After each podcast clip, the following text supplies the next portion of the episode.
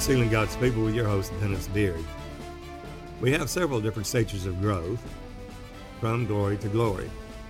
And John focuses on that in First John two, verse twelve through fourteen. Now we know that when you first come into God and you're born again, you're a newborn babe. You desire the sincere milk of the word that you may grow thereby. And that is born of the water and the Spirit, you know, so that you can enter into the kingdom of God, Christ in you, the hope of glory. But you don't stay there. Then the next step, after you've been repented and been baptized in the name of Jesus Christ for the remission of your sins, born of the water, you receive the gift of the Holy Ghost, you're born of the Spirit. Then there's another step, another higher level of glory. And he says, I write unto you, little children, because your sins are forgiven for his name's sake. You have been born again, but you've gone a step higher, and you have known the Father. The little children have grown higher in glory through the knowledge of the Lord Jesus Christ, of obedience unto righteousness, and having the revelation that Jesus is the Father of glory. You've known him as the Father. And we don't stop there. Then we go on to the next step. I write to you, young men. And we're going to focus on the young men in this podcast. I write to you, young men, because the word of God is strong in you, and you've overcome the wicked one. These are overcomers. They're going to be specified in Revelation, the second and third chapter. We find that to do the will of God, you must work out your own salvation with fear and trembling. For it's God that worketh in you both to will and to do of his good pleasure. We have to do the will of God. To do that, Paul tells us in Romans twelve one, I beseech you, brethren, by the mercies of God, that you present your bodies a living sacrifice, holy and acceptable unto God, which is a reasonable service, and be not conformed to this world, but be ye transformed by the renewing of your mind. Why? So that you may prove what is that good and acceptable and perfect will of God for you is. Your individual will of God for each individual member in the body of Christ, members in particular. Each one will have a different ministry, a different ministration, called for a certain purpose in the body of Christ, which no other person can do, no other believer can do, except that individual. So the body is compacted together and fitly framed, whichever joint supplies to the edifying of itself in love. And it grows from faith to faith, which works by love in the body of Christ, love for the brother. Now, as we take a look at the overcomer, we must do the will of God, and it focuses on the last day work of the ministry. Now, we're called for the work of the ministry, the high calling of God in Christ Jesus. And when God changes a season, it's a new season. And we must walk in that light as he is in that light. To have fellowship one with another, the blood flow between and in and through the body of Christ, the members of the body of Christ, requires that we walk in that light and present truth, which is blood flow. Then the blood of Jesus cleanses us from all sin. It is imperative that we walk in the light as he's in the light, the light in present proceeding word of God in the time that we're in, a proceeding word in the now faith, not tomorrow faith, not yesterday's faith, but now faith is the substance of things hoped for, the evidence of things not seen. The things are the invisible things of faith, not walking by sight, but by faith. And by doing that, we're pleasing to the Lord, because without faith, it's impossible to please the Lord. He gives us the voice of the Son of God, the voice of the Lord God Almighty, that we must obey in Revelation, the second and third chapter, to be these young men. Now, we're not fathers yet. We have to overcome the world, the, the wicked one, the world, uh, and our own flesh. Our own fleshly desires. We have to crucify the flesh with the affections of the lust in order to be an overcomer. So we overcome by the word of God, thus saith the Lord. Just as our Lord did when he was in the wilderness there, tempted of Satan, tempted in his body, in his soul, and in his spirit. We will also go through temptations and trials, which these tribulations work patience. Patience worketh experience, and experience worketh hope. Work, hope maketh not ashamed, because the love of God is shed abroad in our heart by the Holy Ghost. Now, to hear the voice of the Son of God. The sheep know my voice, Jesus said, and a stranger they will not follow. Reading in Revelation, the second chapter. We start at Ephesus, then we go to Smyrna, uh, Pergamos, Thyatira, Sardis, Philadelphia, and Laodicea, and each of the seven churches. Now, of course, there were more churches than just seven in the churches of Asia. But these are the seven categories for an overcomer to let us know in this present day where we're lacking. Any problem that a person is having, a believer is having in the body of Christ, will fall into one of these seven categories. And every problem that we have, Jesus is the answer to solve them. And we have to hear the voice of the Son of God. Now, we'll start at Ephesus and in chapter two of Revelation, verse one, to the angel of the church of Ephesus write. Now, the angel of the church, we know that we have uh, the angels over specific areas uh, there in this earth, and there's warfare in the heavenlies. But the angels to the churches here, or the angelos, are the ones that you'll find of the sons of oil in Zechariah four. The proceeding word of God in that revelation of Christ, that spearhead revelation of Christ, as it is now revealed unto, unto his holy apostles and prophets. God uses these two offices for spearheading the work of the ministry to the body of Christ. Now, that's not to say that the pastors, evangelists, teachers, that these are not used in the ministry. Of course they are. But the spearhead move is first apostles, secondarily prophets.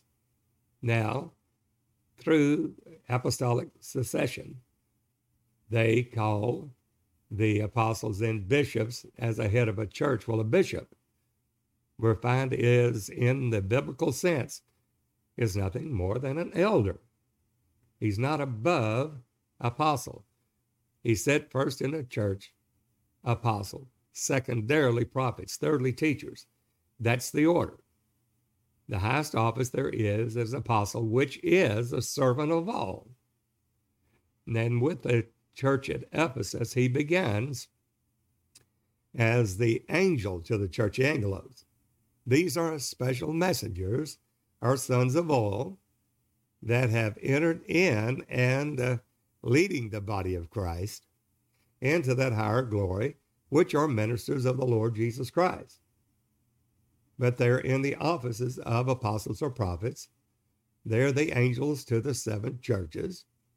And these are the ones, just as Jesus called the apostles and apostles to Uh, took the bread and the fish, the loaves, and he broke the bread and gave to them to give to the people.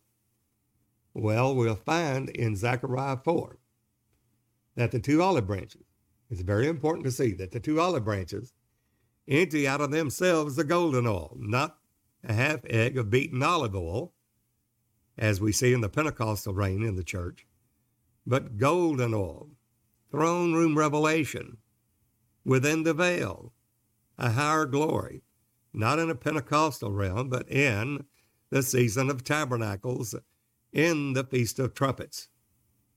In this time, we find that Joshua, the son of Josedek, the ones that are called by the name of Jesus, the sons of righteousness, that they have a change of raiment in Zechariah three. They appear before the Lord, and Satan also there to withstand Joshua. And the Lord said, the Lord rebuke you, Satan. And he says Joshua is a brand plucked out of the fire. Now that means the minister's right now going through fire, trials, tribulations, a time of testing, a time that our faith is tried as by fire, so that it can come forth as pure gold for the glory of God. So think it not strange the fiery trial which the true ministers of God are going through now, as though some strange thing happened to us. But rejoice inasmuch as you are partakers of Christ's sufferings, that the glory of God will rest upon your head. Now, with that understood, there's a change of raiment. This is not a brand plucked out of the fire. Those are the ones called by the name uh, Joshua in the Old Testament, which would be Uh, Jesus in the New Testament. The whole family of God in heaven and earth is named that name. As many as have been baptized into Christ have put on Christ. Now these are the ones in Zechariah three that have a change of raiment. It is a new thing. Still the church, born again believers, one body, not a different body of Christ, one body, one Spirit, one Lord, one faith, one baptism, one God who's above all, Father of us all and in us all. But it's a higher glory. It's a different season. Things change in this season. As God goes from one season to another, then he changes and gives a higher glory and revelation of himself till we finally come to the ultimate measure of the stature of the fullness of Christ, unto a perfect man, Christ the head, and we the body of the Christ, in the same image of Jesus Christ, because Jesus is coming back for a perfect church without blame and without spot and without blemish, a perfect church. To get us there, he gave some apostles, some prophets, some evangelists, some pastors and teachers for the perfecting of the saints, for the work of the ministry. Now, the work of the ministry is what's being prepared in Revelation, the second and third chapter, when we go into that throne room revelation of Revelation four and five. Because in Revelation four, John is going to have a door open to him there and the voice of a trumpet talking with him, saying, "Come up hither," not the rapture of the church, but a higher level of glory. "And I will show you things that will come to pass hereafter."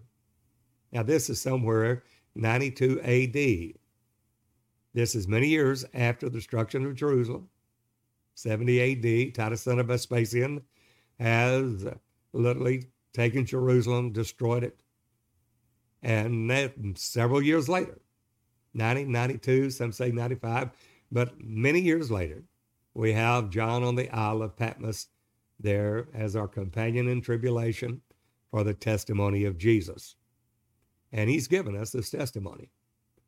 It's the revelation of Jesus Christ that God gave unto him to show unto his servants things which must shortly come to pass. And he sent and signified it by his angel unto John. John the Baptist forerun Jesus' first coming, but did no mighty miracles. Therefore, John, there in the spirit of Elijah, will forerun Jesus' second coming, but will be with many miracles. Signs, miracles, divers, wonders, and gifts of the Holy Ghost, God confirming his word with signs following the believers, not believers following the signs, but the signs following the believers. With that said, the angels to the churches, the seven churches, we go to Zechariah four. And Zechariah is asked, "What do you see?" And he sees two olive branches. And he said, "What are these?" And he doesn't know. Now, we need to take a good at the two olive branches, which are going to be the two olive trees that we see in Revelation eleven. The two olive trees, the two olive branches, one on either side of the Lord. They're caught up to God and to his throne. They're going to empty out of themselves the golden oil. This is a proceeding word of God from the throne, not a Pentecostal revelation. It's a higher light. It's directing the throne room. For you see in the sanctuary, which is alluding to the sanctuary of Pentecost, we have the table of shewbread on the north side, and we have the seven golden candlestick on the left side, on the south side. And in that, we have a half egg of beaten olive oil in each of the twenty-two knops of bowls that feed the seven lamps. Now, it's going to be different here. It's not going to be a beaten olive oil, and it's not going to come from the knops of the bowls, because there will be a big bowl over the top of the candlestick, which is the churches, as we see in Revelation the second and Revelation the third chapter. The seven churches there in this revelation of Jesus. And there is a great bowl over that candlestick. And on each side of the Lord, there are two olive branches, one on one side, one on the other. These are the two witnesses that we read about in Revelation eleven, that God will give power to. And we're noticing that, that they have a, uh, a prophecy and prophesy the word of God for forty-two months, time, times and a half, three and a half years, one thousand two hundred three score days, which is the exact time to fulfill Jesus' week. Now, Jesus was cut off, but not for himself. And in the midst of the week, he caused the sacrifice and oblation to cease. No more sacrifice and oblation for the, for the Moses law. He took the ordinances of that law and nailed it to his cross. When he did that, he broke down that middle wall of partition between God and man in his own body of flesh. God manifested in the flesh. He broke down the own, his own law, the middle wall of partition, by his own human, the Son of God, taking the ordinances of that law in a free will sacrifice of himself and nailed it to his cross, thereby breaking down the middle wall of partition, thereby making peace and one new man. The new man is Christ Jesus, the last Adam, made a quickening spirit. Notice that's a small s in First Corinthians fifteen forty-five. We're one with that spirit. We're bone of his bone, flesh of his flesh. We're in that Son of God, as bone of his bone, flesh of his flesh. No, we're not the Spirit of God. He that's joined the Lord is one spirit. We're one with the Spirit, the man Christ Jesus. But notice when Jesus died on the cross, he said, Father, into, my, into thy hands I commend my spirit. So through that Son of God, that man of which we are one with, we have access, boldness to enter in within the veil to the Father of glory, which is Jesus Christ himself. But he did it with his own body of flesh. Now that is a wonderful working of God, how he works salvation in and of himself alone. Now, if you haven't heard that before, uh, please tune in to the podcast on the revelation of Christ, how God offered himself and made himself a body of flesh and blood in order to die for the sin of the world. Now, with that said, during that Pentecostal reign, we received the Holy Ghost. And at that time, we had the death, burial, and resurrection of Jesus in Matthew, Mark, Luke, and John, the Gospels. Then in Acts, the second chapter, we had uh, that glorious day of Pentecost, a wonderful work of God, a mighty work in the former rain, which is a moderate rain. That was in the season of Pentecost. We've been Pentecostals for over two days or two thousand years. Now we're in the third day. During that time in that sanctuary, which will allude to the time that the high priest would then minister in uh, the sanctuary, they would use a half egg of beaten olive oil to the twenty-two knops of bowls to feed the seven lamps, which would burn continually to give light over against the sanctuary and the table of shewbread. But now things have changed. They've changed in that in that Revelation, the second and third chapter, we're hearing a voice of the Lord that we're going through obedience, and these angels are to the churches. The angels to the churches, there are the two olive branches that empty out of themselves the golden oil into this huge bowl. This bowl is over the church. This is to the seven churches. In other words, seven for total completeness, to consummation, to perfection. The two olive branches are not using beaten olive oil going up to and feeding the seven lamps, but the bowl over is over the top of the candlestick with seven pipes emptied out of the bowl to direct to the lamps. And it's not a half egg of beaten olive oil. It is golden oil coming from the two olive branches, which we'll see are the same as the two olive trees of Revelation eleven, which are the cherubim of glory in First Kings six twenty-three. And in First Kings six, we see it's an engraving of an engraver on the walls of salvation, the cedar work, God uncovering the cedar work, which will have carvings of cherubim, palm trees, and open flowers. It's a different season because now the golden oil is not coming from the knops of bowls. It's coming direct from the two olive branches of Zechariah four that empty out of themselves the golden oil, where they get it from the Lord God himself within the throne room revelation. And they empty out of themselves the golden oil into the bowl that has seven, seven tubes. And these, these pipes go directly to the church. The seven, the seven uh, uh, bowls of the golden candlestick being fed. This is exactly what we're seeing in Revelation, the second and the third chapter. Now, to understand that God is doing a new thing is not that we're using the same beaten olive oil. We're not in the same Pentecostal realm, but we're in a higher realm of glory. We're in that golden oil season of glory. We're in the Feast of Trumpets. That Feast of Trumpets will last for forty-two months, time times and a half, three and a half years, a thousand two and three score days, are the forty-two months of Revelation eleven, fulfilling Jesus's week. He was cut off in the midst of the week.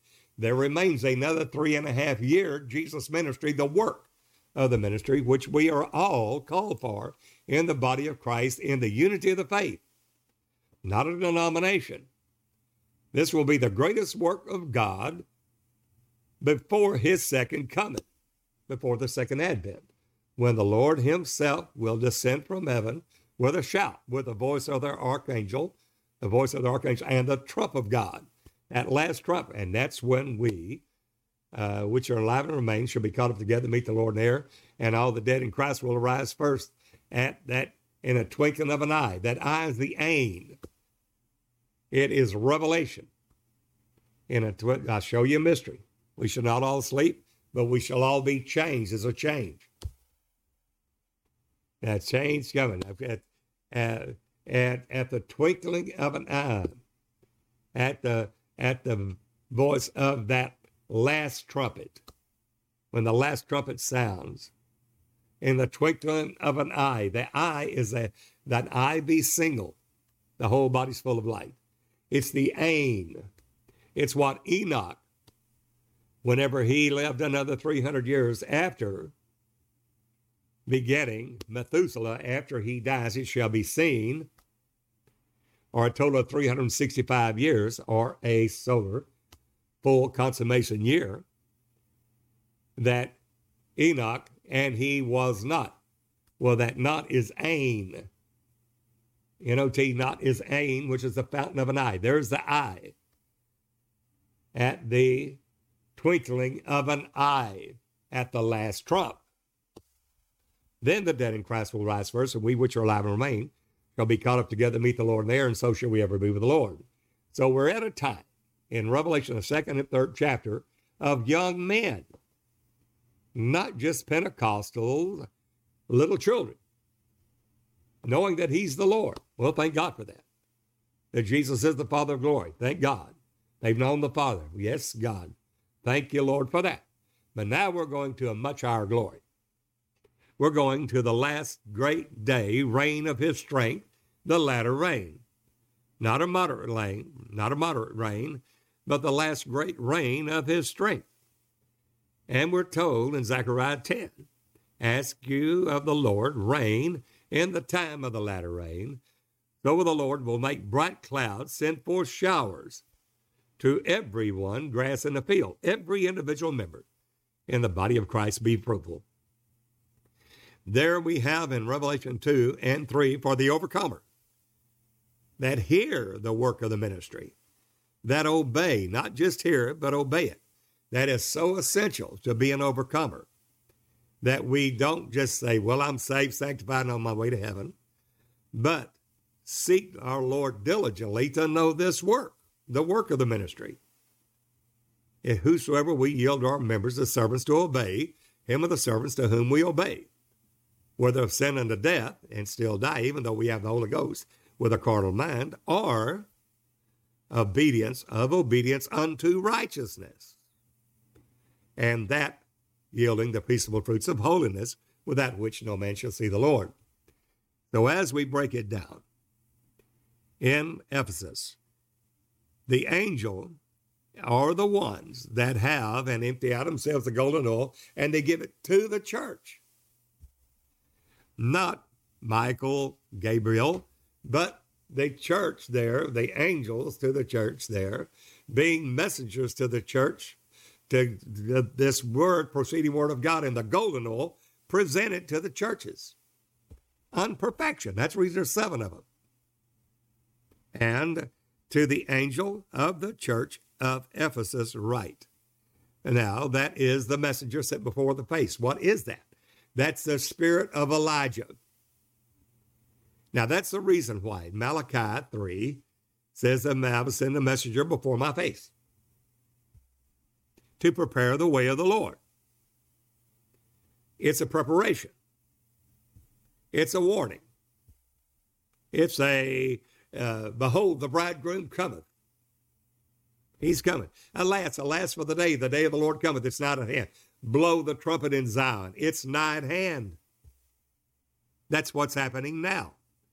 God's judgments in the earth, Ebola, H I V, uh, COVID nineteen, on and on. And it's going to get more and more, and it's going to accelerate. These are warnings. God getting our attention. But what for? Because of the work of the ministry, for the revealing of his name that he's God, and there's not another. There is no Trinity. There is no two-ness. There is no oneness doctrine. It is a Jesus-only doctrine of Christ, and he's going to perform judgments to reveal who he is, the blessed and only potentate, the Jesus Almighty God. There's not another. With that said, we have to hear the voice of the Son of God. It's imperative. It's essential. It is paramount for our salvation. And each of these angels is in the spirit of Elijah. Why? Because it says there in Acts three, twenty and twenty-one, that the heavens must receive Jesus until the times of the restitution of all things, the, the restoration of all things. Things are the things of faith. Faith is the substance of things hope, the things hope are the evidence of things not seen. Well, if Jesus going to the cross told his disciples, I have many things yet to tell you. He's going to the cross. They've walked with him for three and a half years. Yet, Jesus said, I have yet many things to tell you. There's more things in faith to come, and but you're not able to bear it now. It's not the right season. You're not full grown yet. But I'll send the Comforter, which is the Holy Ghost, and he will speak of me, for all the Father's given is given unto me, and he will show you things that will come to pass. He will show you these things. That's the revelation of Jesus. That's the faith that was once delivered to the saints. That's the revelation of Jesus Christ that God gave unto him to show unto his servants things, which must shortly come to pass. He sent and signified it by his angel unto John. That is uh, the engraving of an engraver, the engraving of a signet or a sign signified unto John, which is in the spirit of Elijah. Then why is it so necessary for Elijah to come? Well, there's a messenger coming. Before Jesus' first coming, there was John the Baptist in the spirit of Elijah to restore all things, to make straight the paths of the Lord, and for us to, re- to get ready for the coming of the Lord. He came uh, there as the suffering Messiah, HaMashiach ben Joseph, the suffering Messiah. There, John the Baptist forerunner, and we find that in Matthew seventeen on the Mount of Transfiguration, when he took up Peter, James, and John, the inner three, and to the Mount of Transfiguration, where Jesus was transfigured before them. The transfiguration showed forth, Second Peter one, verse sixteen, it showed forth his majesty. They saw his majesty. They saw the, the light of God break through Jesus, the Father revealed through him, because the words he spake were not his, but the Father dwelling in him. He was the one doing the works. It was uh, the words that Jesus spake were not his, but he said are not mine, but the Father's that dwelleth in him, houses permanently in him. And while they were on the Mount of Transfiguration, they saw this glory, his majesty, all the light of God break through Jesus, his face shone as it were the sun. Why is the face so important? Because God has shown forth his glory in the face of Jesus Christ. But we have this treasure in earthen vessels. That's the reason Peter, James, and John was there. We have this treasure in earthen vessels, that the excellency of the power might be of God, not of ourselves. Well, why didn't he take up all twelve? Took three. Well, it's going to be this remnant. It's going to be this, these ones that are in the spirit of Elijah that will bring this to the church. Why? Because these are the fathers that come to the fullness of measure of the statue of Jesus and are sealed, the servants of our God, in their forehead. And uh, there will be still children. They know he's the Father. They've, they've been born again, but they haven't heard and grown up into him in all things. They're not there yet. They're a little sister. What will be done for the our little sister when she's spoken for? Well, the church, the others, the fathers, they're of full age. They're weaned from the milk. And uh, the woman said, I, her breasts were full and uh, uh, glorious in the Lord's sight. But we have a little sister. She's not ready. What will be done for her when she's asked for? She's not ready. And it goes on and says, will she be lost? No. Because if she be a, a door, we will enclose her with cedar. That's the cedar work within the veil of the walls of cedar, the walls of salvation, which is cedar work overlaid with gold, which has the engraving work in it, the sealing work in it, the engraving of an engraver of a signet. And on the walls there were engraving cherubim, palm trees, and open flowers. Fullness of glory. Total different time, a total different season, and a glorious season in the power of the Holy Ghost. Not our power, but his power. But he had to get us out of our own power to do that. So the Lord will judge his people, repent himself of the evil when he sees their power's gone, to enter into that eternal Sabbath, sab- sabbatical, the eternal rest, or make the rest of the people of God. We have to cease from our own labors. The ones that enter into that and have the knowledge of God unto perfection. They've added to their faith virtue, virtue knowledge, knowledge temperance, temperance patience. They've gone obedience, through obedience, higher levels of glory. From, from there, uh, from patience unto godliness, the godlike.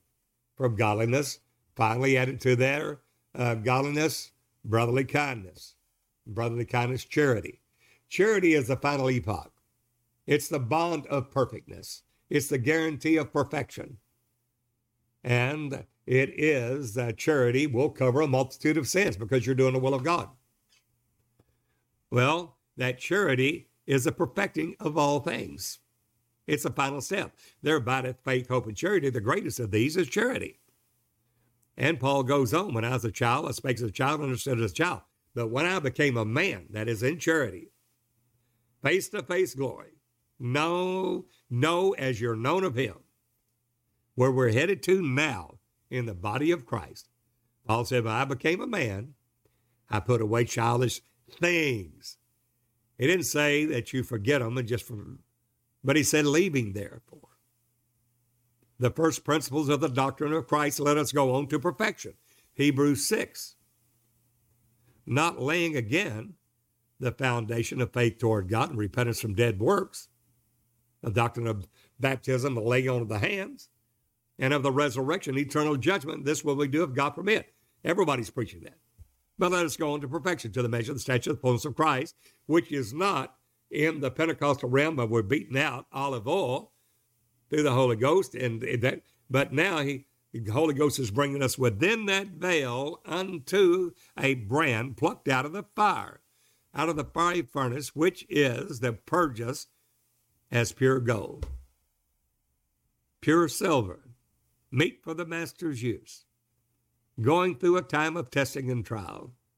If you're going through it, chances are that you are called for that work of the ministry if you have obeyed God in all things, if you suffer the loss of all things, and it counted but dung, that you might win Christ. Just as Jesus said, except a man forsaketh all that he hath, he cannot be my disciple. And you've done that, and still you're suffering, and God putting you through the fire. Why? So you can be counted worthy of the kingdom of God, for which you also suffer. Second Thessalonians one. So it's a time of a greater glory. It's a time that the ones that are chosen there, that are counted worthy, that go into a higher state of glory, they obtain it by faith through obedience, being tried as by fire. Those are the angels to the seven churches in the spirit of Elijah. When Jesus was on that Mount of Transfiguration and his glory shone forth, transfigured before them, his face shone as it were the sun, his garments glistening. It was to show Peter, James, and John the Jesus-only doctrine. They saw Moses and Elijah. Peter thought, well, there's three here. Lord, let us build, it's good for us to be here, let us build three booths, three sukkahs, three tabernacles, one for you, one for Moses, one for Elijah. But he wist not what he said. He didn't know why he said it.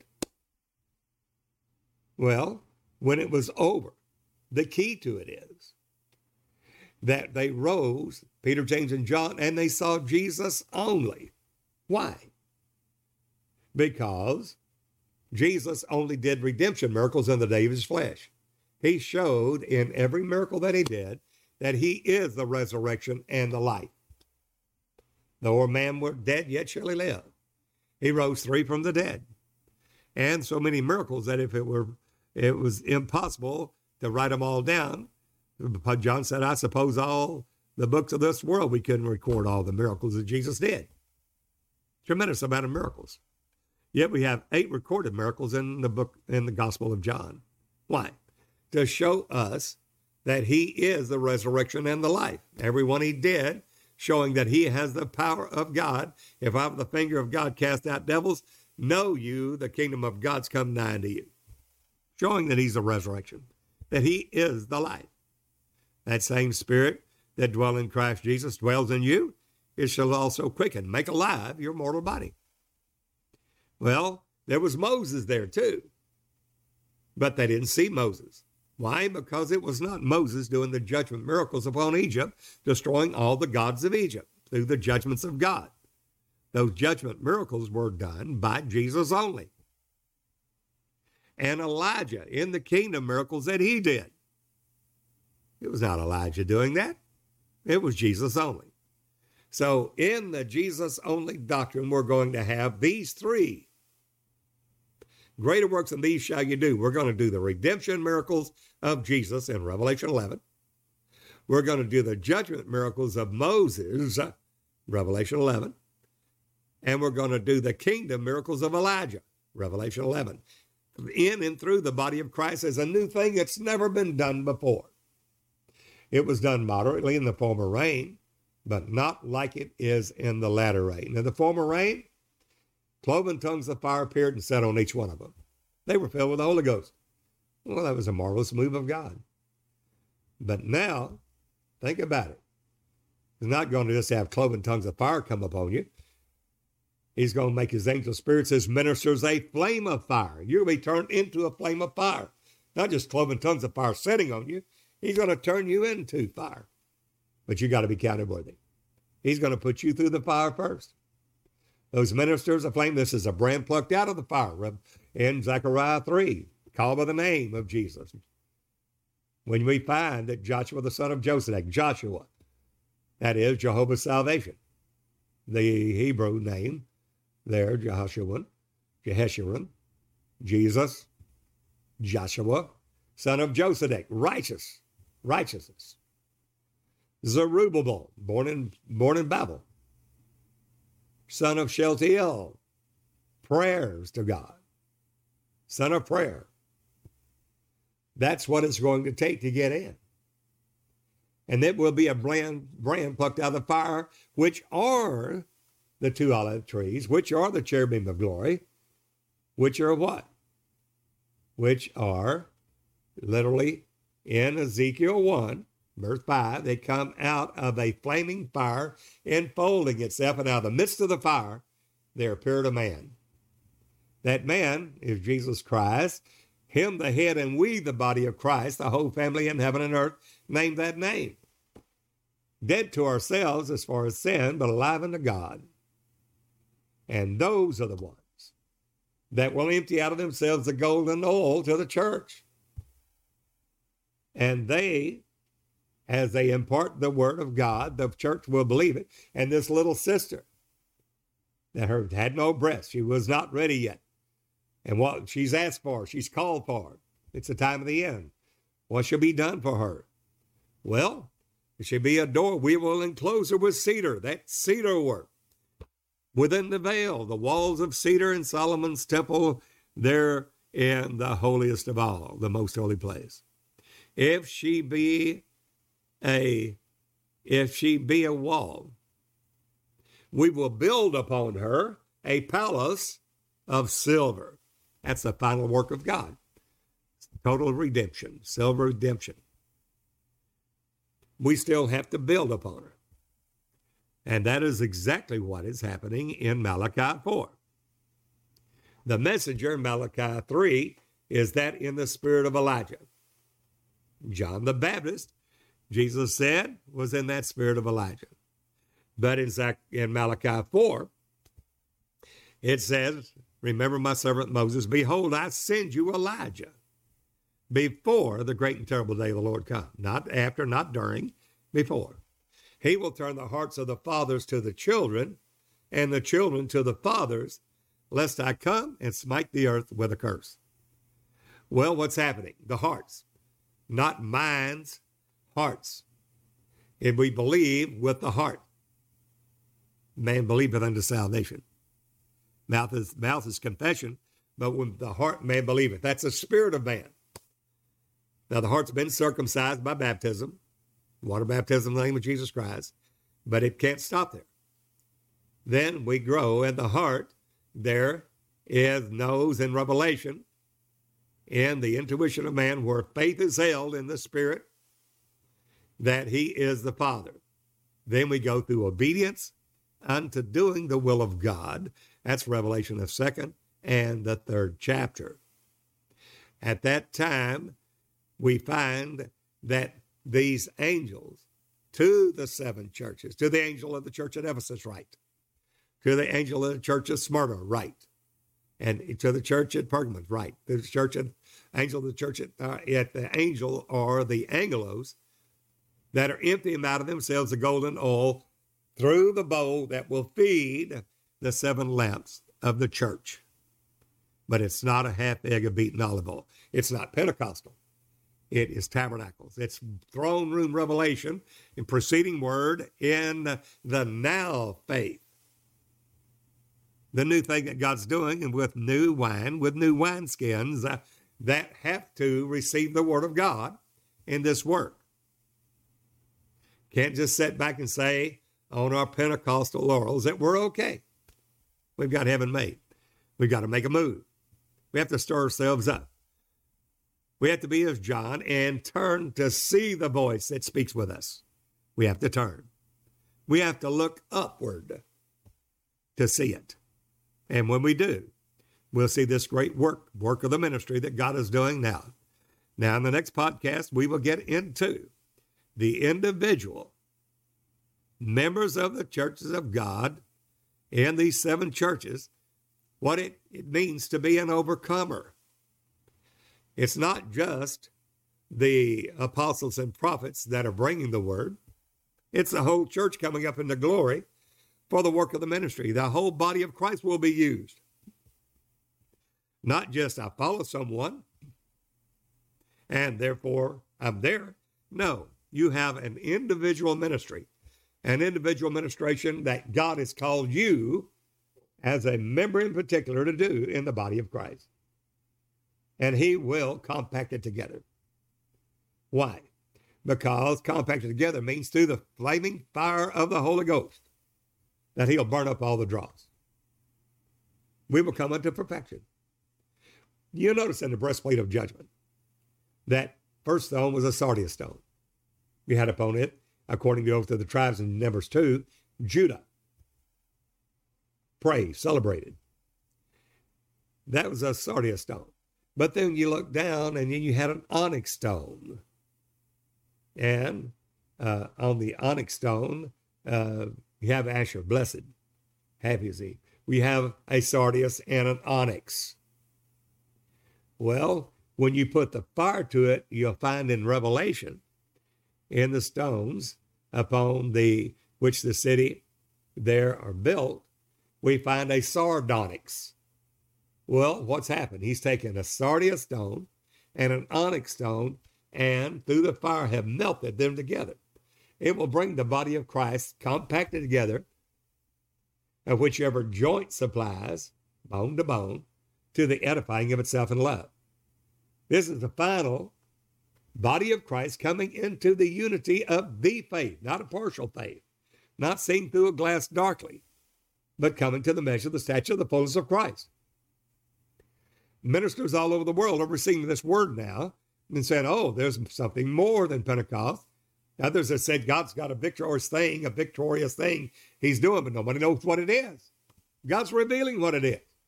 We're going higher in the word. He's given the revelation of it. He's doing it now to those that have an ear to hear. And that is what the angel, the angels, the angelos, the angel, the messenger, to these seven churches are bringing, just as on that Mount of Transfiguration. Jesus, when there was all was over with Peter, James, and John, they didn't see Moses and Elijah, they saw Jesus only. He is the blessed and only potentate, the omnipotent, omniscient, omnipresent God. There's not a trinity, not a two-ness, not a oneness. The man is God, who only hath immortality, dwelling in the light which no man can approach unto, nor see, nor can see. Jesus is that man that has been made a quickening spirit. First Corinthians fifteen forty-five. He is set down not at the right hand of God. That's what he did for us.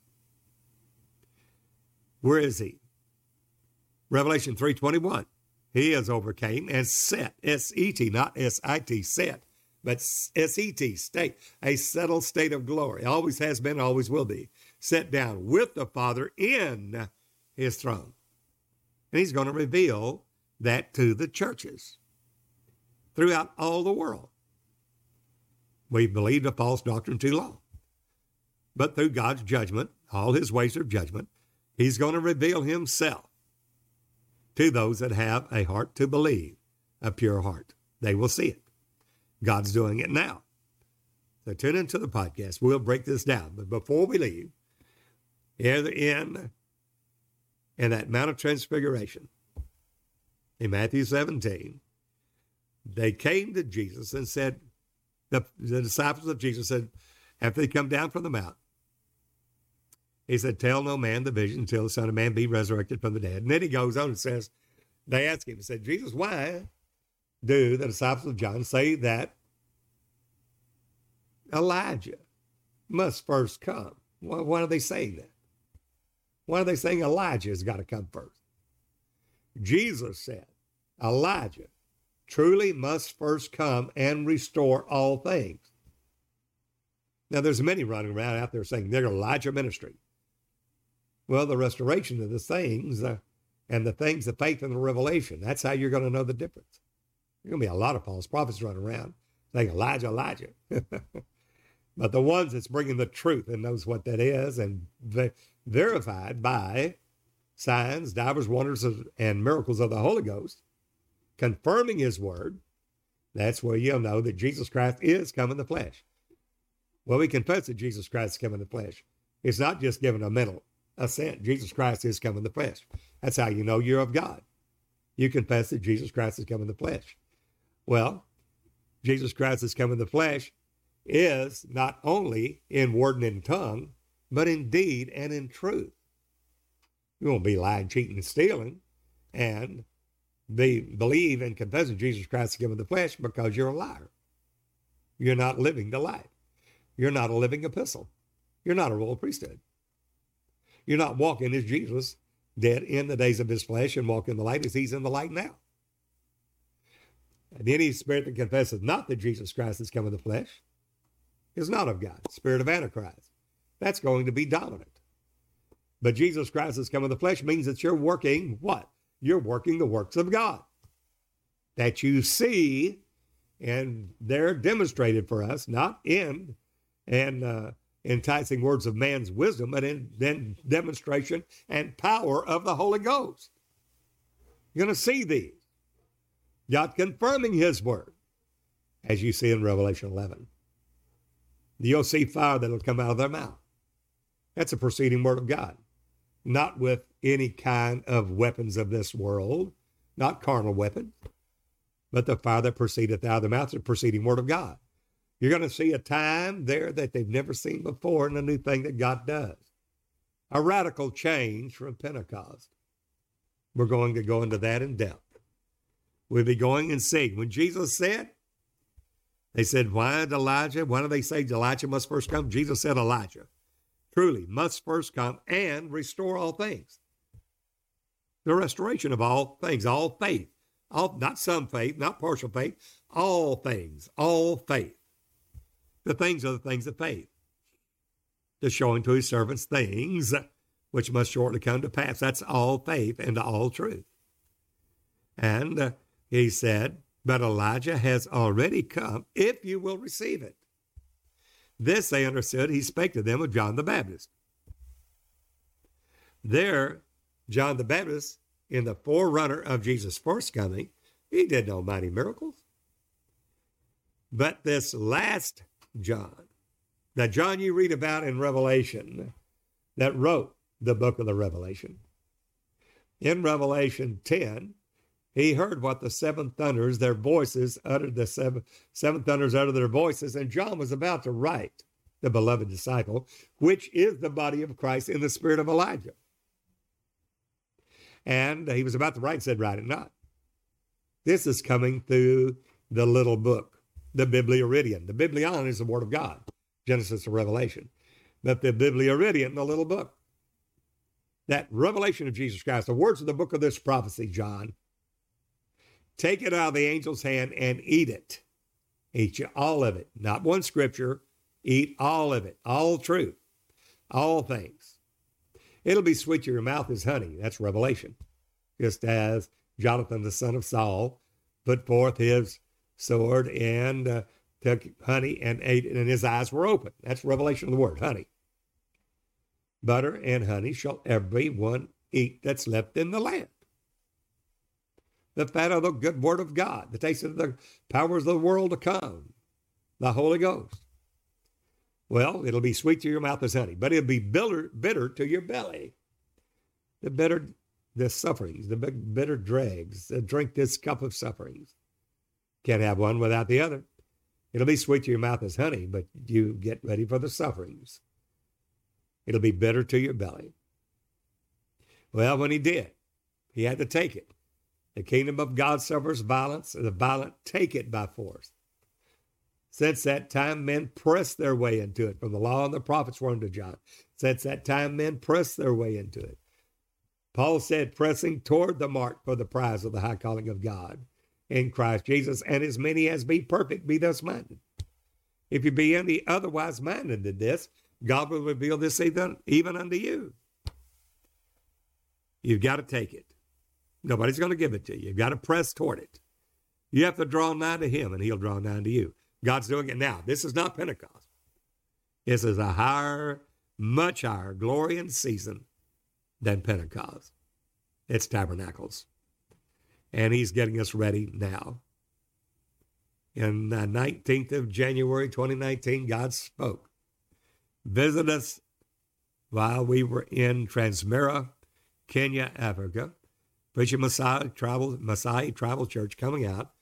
And after about four hours there, uh, jumped a bar ditch and the Holy Ghost hit me. Visited me at that time and said, seal my people by my word. As I send the angel from the east having the seal of the living God, so send I you.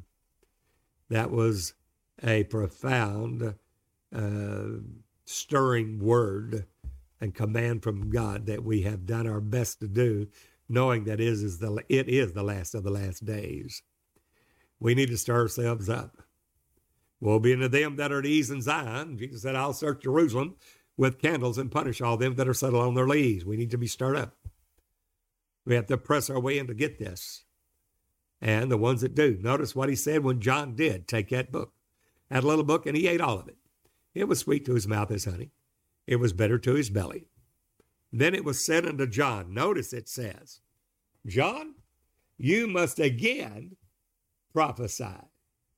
Preach his word, promulgate it, proclamate it, publish it. And uh, John, again, you must prophesy in many kindreds, nations, tongues, and kings. Well, John's not going to raise from the dead to do that. That's John in the spirit of Elijah, which is the body of Christ in all truth. That is Joshua in Zechariah three, that brand plucked out of a fire. He has to have a change of raiment. It's a new thing. There's a change of raiment. Christ. There's only one raiment. That's Christ. As many as have been baptized into Christ have put on Christ. That's your wedding garment. But it is a change. A higher glory. Same Christ, just a higher glory. And there was a change of raiment. He goes higher. Then in Zechariah four, we see those two olive branches. Who are these? What are these? Did I, sir, thou knowest? Zechariah didn't know. He said, this is the word of the Lord. This is the voice of the Son of God. This is Revelation, the second and third chapters coming to the overcomers in the last days. Thus saith the Lord, not by... Not by, not by might, nor by power. It's not of anything that willeth or runneth, but by my spirit, saith the Lord of hosts. And it's going to come to consummation where they bring forth the headstone, the capstone, the first cornerstone, the beginning foundation stone, Christ, will be the final capstone, Christ. And they're going to bring forth the capstone, the headstone, crying grace, grace unto it. and that is the hands of Zerubbabel. That's the word of the Lord to Zerubbabel, the church of the living God. The ones that are born in Babylon, but come ye out of her and be you separate. It's the word of the Lord to Zerubbabel. Not by might, not by power, but by my spirit, saith the Lord of hosts. Zerubbabel's hands has laid the foundation. That's a foundation stone. Christ, no other foundation be laid than what is laid, which is Jesus Christ. And his hands shall surely finish it. That's the final consummation of all things. That's where we are today. Neighbor, that's where we are right now. Now tune into the podcast. We're going to go deeper.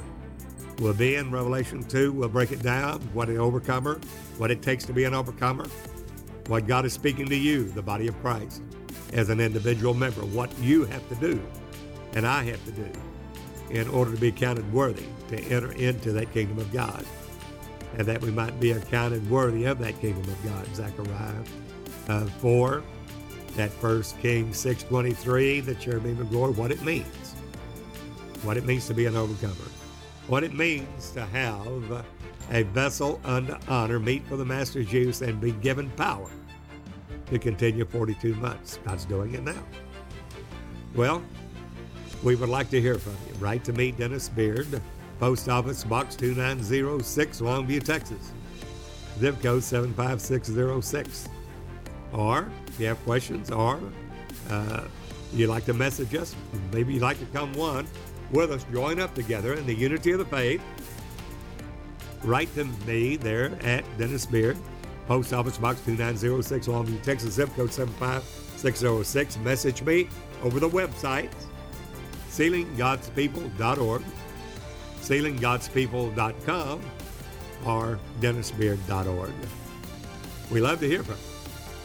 Thank you for your prayerful supports and your generous offerings, whereby I can keep the podcast coming to you over the air. Until the next time, this is Brother Dennis Beard saying, behold, the real Jesus.